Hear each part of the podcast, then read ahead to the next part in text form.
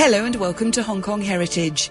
Retired British teacher Christine Speak has been visiting Hong Kong for the 165th anniversary of St Paul's College.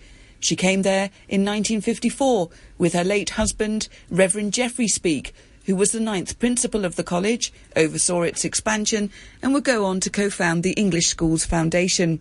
Between anniversary celebrations, I caught up with Mrs. Speak at a hotel in Causeway Bay. She retired in 1985 and visits Hong Kong once every three years or so to see old friends. I came because uh, for many years ago I uh, used to teach in St Paul's College, Bonham Road. It is now celebrating its 165th anniversary. So uh, I came out for speech day, and uh, two of the prizes were in my husband's name and mine. Your husband's name? Geoffrey. So I was asked to give out these two prizes, which was very pleasing. And then uh, there was a big concert at the Cultural Centre on Wednesday, and that, that was a really professional affair. Um, the sort of operetta that was performed afterwards was about uh, Bishop Hall, uh, a previous principal in uh, early 1900s. And then tomorrow will be a big banquet at the convention centre. So it's all go on the social scene? Absolutely. yes, I've met many friends. But Hong Kong is a very different place. If I can go back to uh, the time when we first came. Yes, you came here in 1954. So tell me about you. You both came from the UK. You were both so so uh, Geoffrey and Geoffrey Speak and yourself were in education. Yes.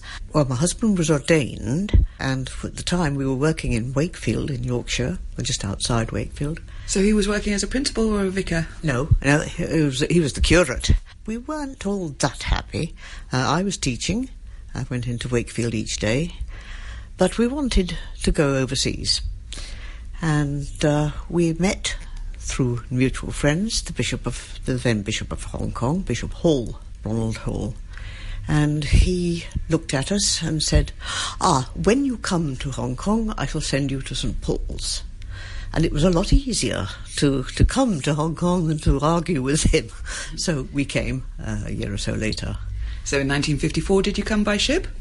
We came by ship, yes. It took us uh, four weeks. When we left in uh, 1986, uh, it took us 12 hours to get back. yes, yeah, it's a big difference. So, four weeks. So, you would have left from Southampton? No, we left from Liverpool. Uh, and actually, the boat went to uh, Rotterdam first, and then on the way out, we called at Aden, uh, Bombay, Singapore, Manila, and Hong Kong. What were your first impressions? Do you remember sort of like the boat coming in, the rope being thrown down, and you've arrived You've left Wakefield in northern England, and what were your first impressions? What were your feelings? I think I was a bit bewildered um, because it was so very different uh, to see so many Chinese people. Um, although on the way out, of course, we had stopped at all these ports. We were met by the then principal of St Paul's College and his wife, and they were most hospitable. Took us to their house, uh, their flat on top of the school, and we stayed there for a week. And how would you have described Hong Kong? I mean, were there lots of people with rickshaws, bicycle rickshaws? Yes, certainly rickshaws.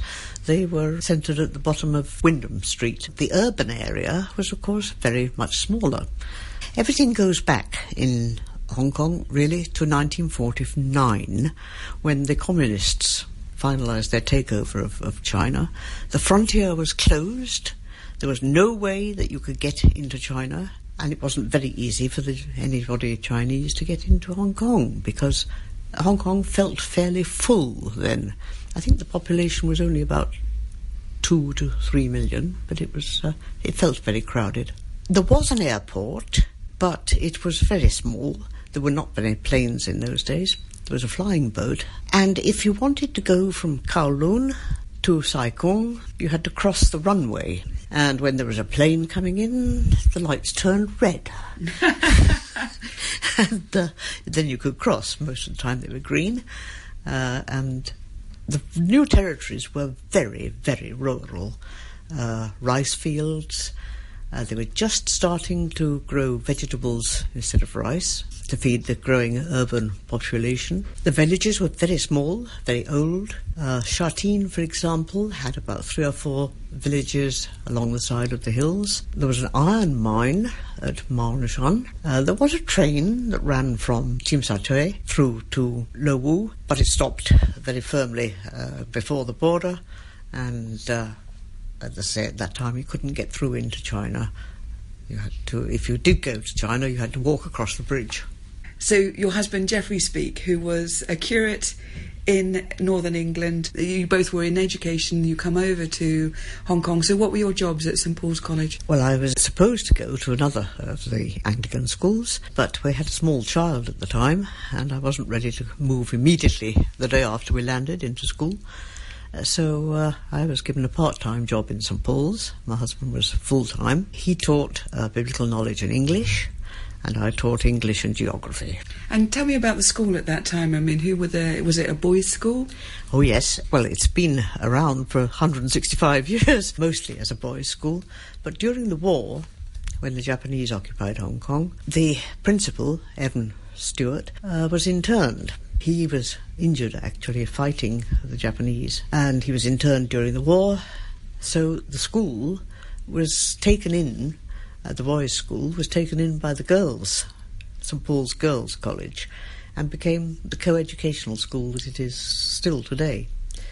But in about 1950, St Paul's started to re-establish itself with two streams in the secondary school and a very small primary school. And then they moved into what was St John's College in Bonham Road, an L-shaped building, somewhat colonial in style.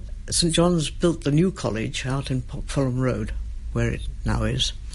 And gradually they moved out and St Paul's enlarged, moved in, and has grown from that into a six stream school. Can you remember when you were first starting out in the mid 1950s here in Hong Kong, uh, what kind of geography you taught? I mean, was it about oxbow lakes and sedimentation and this is Jurassic rock, or was it actually this is the colonial countries of Great Britain, that kind of geography? No, we, we very much followed the, the English syllabus, except that in the first year in the secondary school, uh, we taught uh, essentially Hong Kong, uh, and then in the second year, it was regional geography of the southern continents, uh, third year was North America and Asia.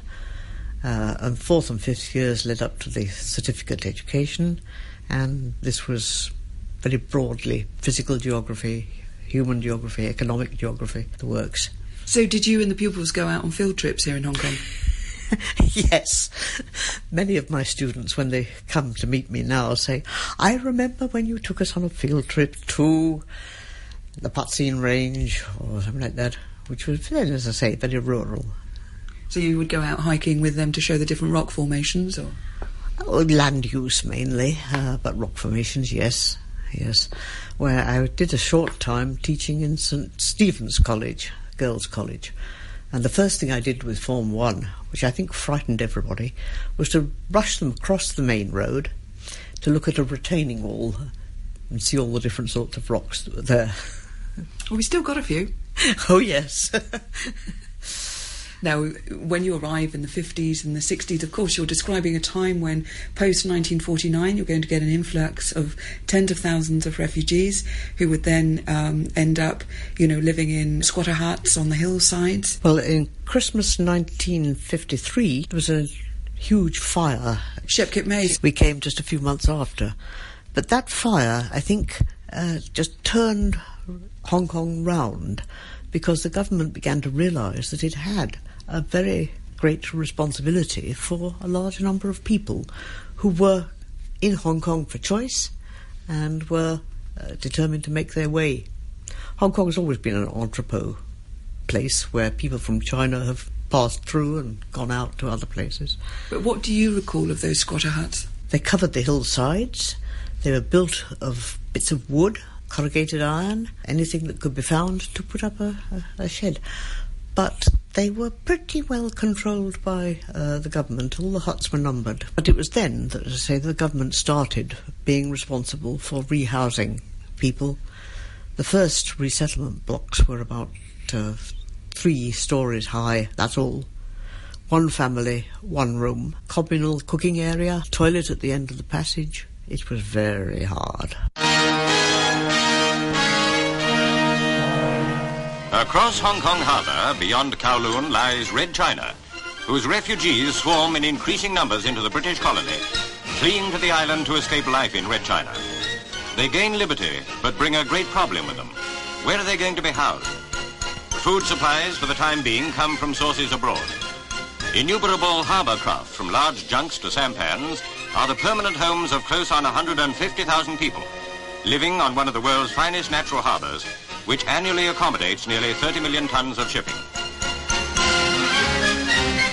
Marking the refugee resettlement area are large blocks of flats built for them by the authorities. Yet, as the newcomers form more than one-third of Hong Kong's now swollen population of nearly three millions, even the new buildings are not enough, and still more and more Chinese pour in. So great is the press on dwelling space that shanty towns house a great many. And anyway, they hope to graduate to the apartment houses eventually. The latest arrivals often depend for food on charity organizations. 25,000 people are registered at the Bishop Ford Food Center, a Catholic relief service. Small wonder that one of the best-loved men working among the refugees is Father Howard True. It has been said that many people from the mainland are undesirables, some even criminal. But making allowance for that, the great majority come to Hong Kong to escape tyranny. One of the key issues also of that period, particularly going into the 1960s, was water shortages. Indeed. At one time, we had a great problem. Uh, all the reservoirs dried up, of course, during the winter, and uh, water was extremely short. We built more reservoirs. There was um, Plover Cove and the High Island uh, schemes just simply took in a lot of the sea. Everybody complained that their cups of tea tasted of salt. Uh, brackish water, but they boosted the supplies. But water was only turned on for a few hours, and you would see the coolies turning the water on the taps in the main road uh, for each block as they came along.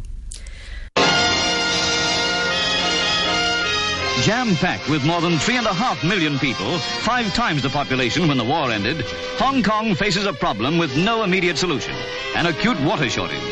Taps threaten to run dry and calamity draws near for the shantytown refugees depending on their communal supply.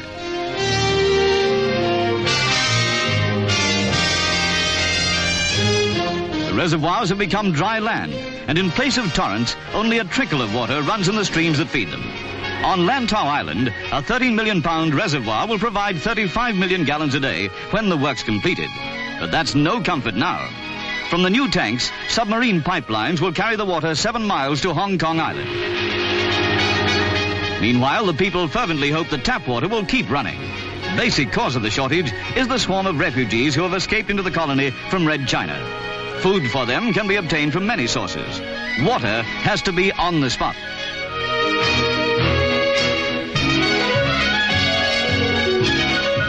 Baby's bath is reduced to a soap rinse, washed off by harbour water.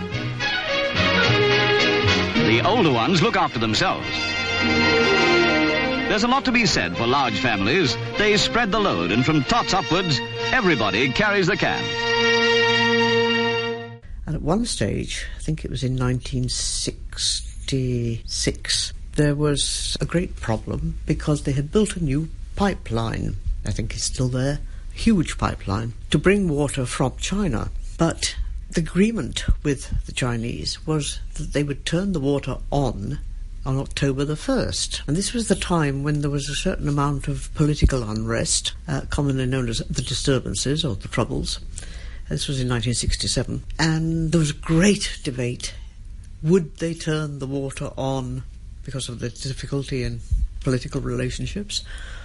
Or would they not? Would we have no water at all? And if you had a young family and uh, children with nappies to wash, you didn't throw them away in those days, it really was quite a problem in the heat to get washing water, uh, water stored for the next four days, Yes, because it came on for four hours every Four four days. Fourth day. Yeah. So for So it's not every day, is it? not every day. No, not then. No, that really did require a lot of planning. It did, yes. Uh, and we had amahs uh, in those days, Chinese servants, and so there were sort of six of us in the house, and uh, this was it was not easy. But on October the first, the water was turned on. And everybody heaved a sigh of relief. What do you remember about, as you class them, the sort of disturbances, the riots in Hong Kong at that time? Uh, well, as far as possible, one kept out of the areas where there were any troubles. There were one or two areas where we said it was not sensible to go, but on the whole, it upset us very little. Oh, it didn't disturb you too much? No. Right. That's interesting, because it... No, because we would hear reports on the BBC World News of these terrible demonstrations, and our families got very perturbed. But uh, in fact, for us, it was not a serious. Now, you'd left Wakefield in northern England, you wanted a different kind of experience. Uh, did you find that in Hong Kong? Oh, indeed, yes. It was still a little colonial, inasmuch as the social distinctions for those uh, expatriates was very marked. And we were not exactly familiar with that, so we were more happy to have our Chinese friends and keep up with them. Yes, I can imagine that there would have been quite a segregation, really. Yes, and that I think remained to some extent until uh, until 1997, to a very limited extent, because of course many of the Chinese entrepreneurs were extremely wealthy and, and accepted at the higher echelons of government. And whereas when we first came out, all the government officers pretty well were English, uh, by the time we left, they were nearly all Chinese. Now, tell me about your husband, Geoffrey Speak's work. I mean, did he continue in the role of a curate once he was here? Oh no, no. Uh, I don't think he was very happy in that way. Uh, he was an administrator. I think I could call him a man of vision. He was forward looking and he appreciated that with the growth of Hong Kong's population, expansion of education, of good education, uh, was vital to provide new leaders for the place. So he set about transforming uh, St Paul's College from a two stream school What's a two-stream school? well, we have Form 1A, 1B, 2A, 2B, and then uh, the school was expanded uh, to uh, six streams, so A to F. We were brought out, actually, uh, because the university was introducing a two-year sixth form course comparable with, well, called advanced levels, and the majority of the Chinese teachers were not able to um, were not academically trained for that level. Yeah, that would have been an issue. I mean, when you look back at mid 1950s, I mean, this is also a, a, time where a lot of children didn't have access to school or uh, would have had only access to primary, wouldn't they? Compulsory education, education for all, was only introduced in uh, 1970 two or three, I think. There was fierce competition to get into any good school. Uh, the queues to get into uh, St Paul's sort of stretched all along Bonham Road. Uh, it's sad in some ways, isn't it, that people would have been stymied in their lives because they didn't have access to a good education, even though they probably could have thrived on, with it. I think most children who wanted education got it. Uh, all the primary schools worked a morning shift and an afternoon shift. So children would do half day. Mm, eight to to one, and one thirty to five thirty. That sort of those sort of hours. So you were you were working at St Paul's College. Your husband then um, helps found the English Schools Foundation. He left the he left St Paul's in 1967. Uh, I went on there until 1970, and then I moved into the university, um, So University of Hong Kong. University of Hong Kong. I was doing the postgraduate certificate of education work So what kind of research did you do? uh, in education and curriculum development, and the problems of trying to move a Western style curriculum into an Eastern environment.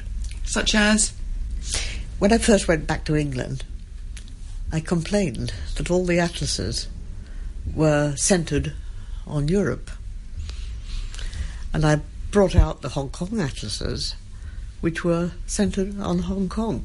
This was regarded as very funny. Now, when you look back at your time, you had this growing family. You were also uh, looking to help develop education in Hong Kong. You've described to me how the new territories were very rural. Did you used to get in your car and go off to a beach there? What, what did you do in your sort of uh, leisure time? To begin with, uh, the, the popular beach for most Europeans was uh, Deepwater Bay. And so we would go off there for an afternoon swim there was no bus service then, so uh, people without cars didn't, didn't make it there. Went to uh, Repulse Bay instead. Or Shek-O, uh, that was quite a big beach area. To get to any beaches in the new territories, you had to take your car across the car ferry. There was, no, no tunnel then. So where did the car ferry go from and to? Uh, Central District to Yaumatei. And it was a regular service? Oh, yes, it was a service as soon as they filled the boat, and then they, they crossed. Uh, there would be about 20 or 30 cars on each. Uh, and then did you have to go sort of up, was it called, Route Twisk? Oh, yes, Route Twisk. Tsuen Wan to Sa ah, there was a road all the way along the coast to uh, what was then Castle Peak, and is now Tuen Mun. I suppose there would have been no air pollution in those days. Very little. the factories, of course, were started uh, when the labour supply was provided by the people who had come in as refugees. So yeah, when you say factories, though, I mean, so they were very, they were often quite small. Yes, uh, the first factory area to be developed was in North Point. The town didn't go beyond Causeway Bay, except for the dockyard at Tai Koo Shing. And then when we came, there were already factories established in uh, Tsuen That became the, the biggest manufacturing area. In the early days, I mean, what were they producing? Flashlights, vacuum flasks, uh, small consumer items. Plastic was just coming in as a uh, as an important raw material because Hong Kong had no resources, no coal, no oil, no water, supply. Uh, it was all very much of a struggle to get things going. Most of the capital was provided by the factory owners who had been in Shanghai. They got out with a good deal of the capital and I think a certain amount of machinery. Interesting times. Very interesting times, yes. You were describing how you had amahs in the family home. These would have been the traditional Chinese amahs black trousers, white tops. yes. Uh, you had a cook amah, who uh, was probably the baby amah as well. Uh, and she was immaculately dressed in a white top and uh, black trousers. Then you had a wash amah uh, who wore blue top and uh, black trousers. They had, for the most part, long plaits, and if they were married, they uh, put the hair up in a bun. We paid the wash amah uh, ninety dollars a month, and the cook baby amah was very, very uh, prestigious. Uh, she got 140 or 150. And when's that? It's 1954.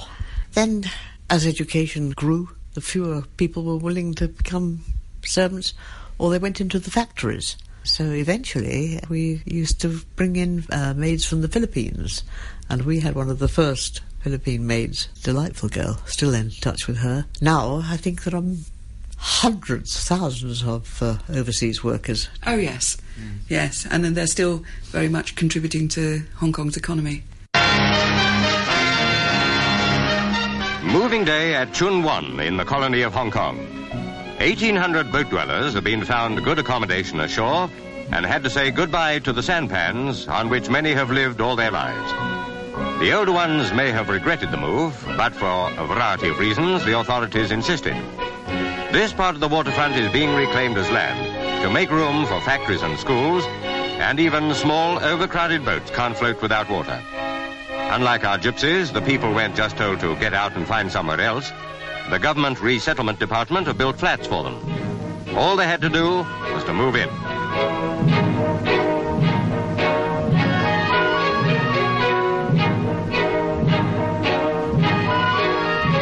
Each family was given rooms of a size depending on the numbers.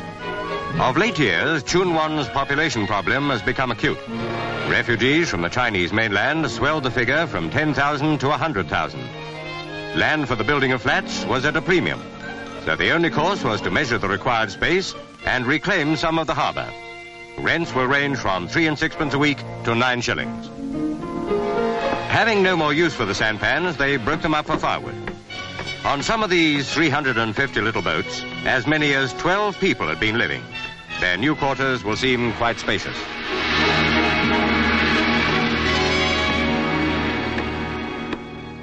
Tell me more about um, your husband, Geoffrey Speak. Well, as I say, he was very much a, a forward-looking person. He built St Paul's, literally. What, he built up the college? yes, a new building. It was a small L-shaped building in the middle of a little garden when we took on. There were there was a library. It had six books. Six? yes. Uh, the school was, as I say, expanding at the time. I was put in charge of the books. The expatriate community was, was growing very rapidly also. The need for schooling for expatriate children who did not speak Chinese for the most part was becoming very acute. There were primary government primary schools for expatriates in on Hong Kong side. And there was Glenealy and uh, Kennedy Road Junior, Quarry Bay, the Peak. But for secondary education, they had to make the journey across to King George V. Which was where? Kowloon. And this was quite a journey. There was no tunnel. There were no cross-tunnel buses. There was... Uh, you had to cross on the uh, Star Ferry, then take a bus. It was a long journey for a, a young child. And the bishop was uh, very well aware uh, of the problems for expatriates, and he felt that it was necessary to s- expand English education. He got with, with Jeff, who uh, also was a very forward looking person, and uh, persuaded him to leave St Paul's, which I was very sad about, uh, and to start uh, what has now become the English Schools Foundation. They started a new school in uh, the old military hospital in Bowen Road. Started with form one, forms one, two, and three, and then built it up. My daughter was the in the first form one, and went right through to become head girl. Ah! That was how the ESF was set up, and as you say, in a former military hospital was where the, the first school was. Yes, uh, we lived in the uh, the previous matron's quarters, which was an enormous uh, colonial style house with the most wonderful balcony, which we used to stand on and watch. Watch the tunnel being built, really. Watch the tunnel being built. So, what could you see? The building works, uh, obviously not underwater, uh, or the, uh, the approach road and so on. We looked straight down on that. Did you have a car? Oh, yes. What kind of car? Ah, well, I think we first had an Austin, a baby Austin, then a bigger Austin. Uh, then What, as you got more children? yes, uh, and then uh, one time we had two Renaults, which didn't work very well if you tried to go up the peak. You had to get out and hit certain parts of the mechanism before it would go. And then we had Toyotas. I remember the 25th anniversary of the school. They had a big dinner. The governor came, and I was sitting next to him. It was Chris Patten, and. Uh, I've never known anybody able to talk so fast and eat so much. That's probably better not said. No, I think that's definitely going to be said. He was a delightful person. Mrs. Christine Speak talking there on her life in education in Hong Kong. Next week, I walk on the Wong Nai Chung Gap Trail with history researcher Philip Cracknell to mark 75 years since the Battle of Hong Kong.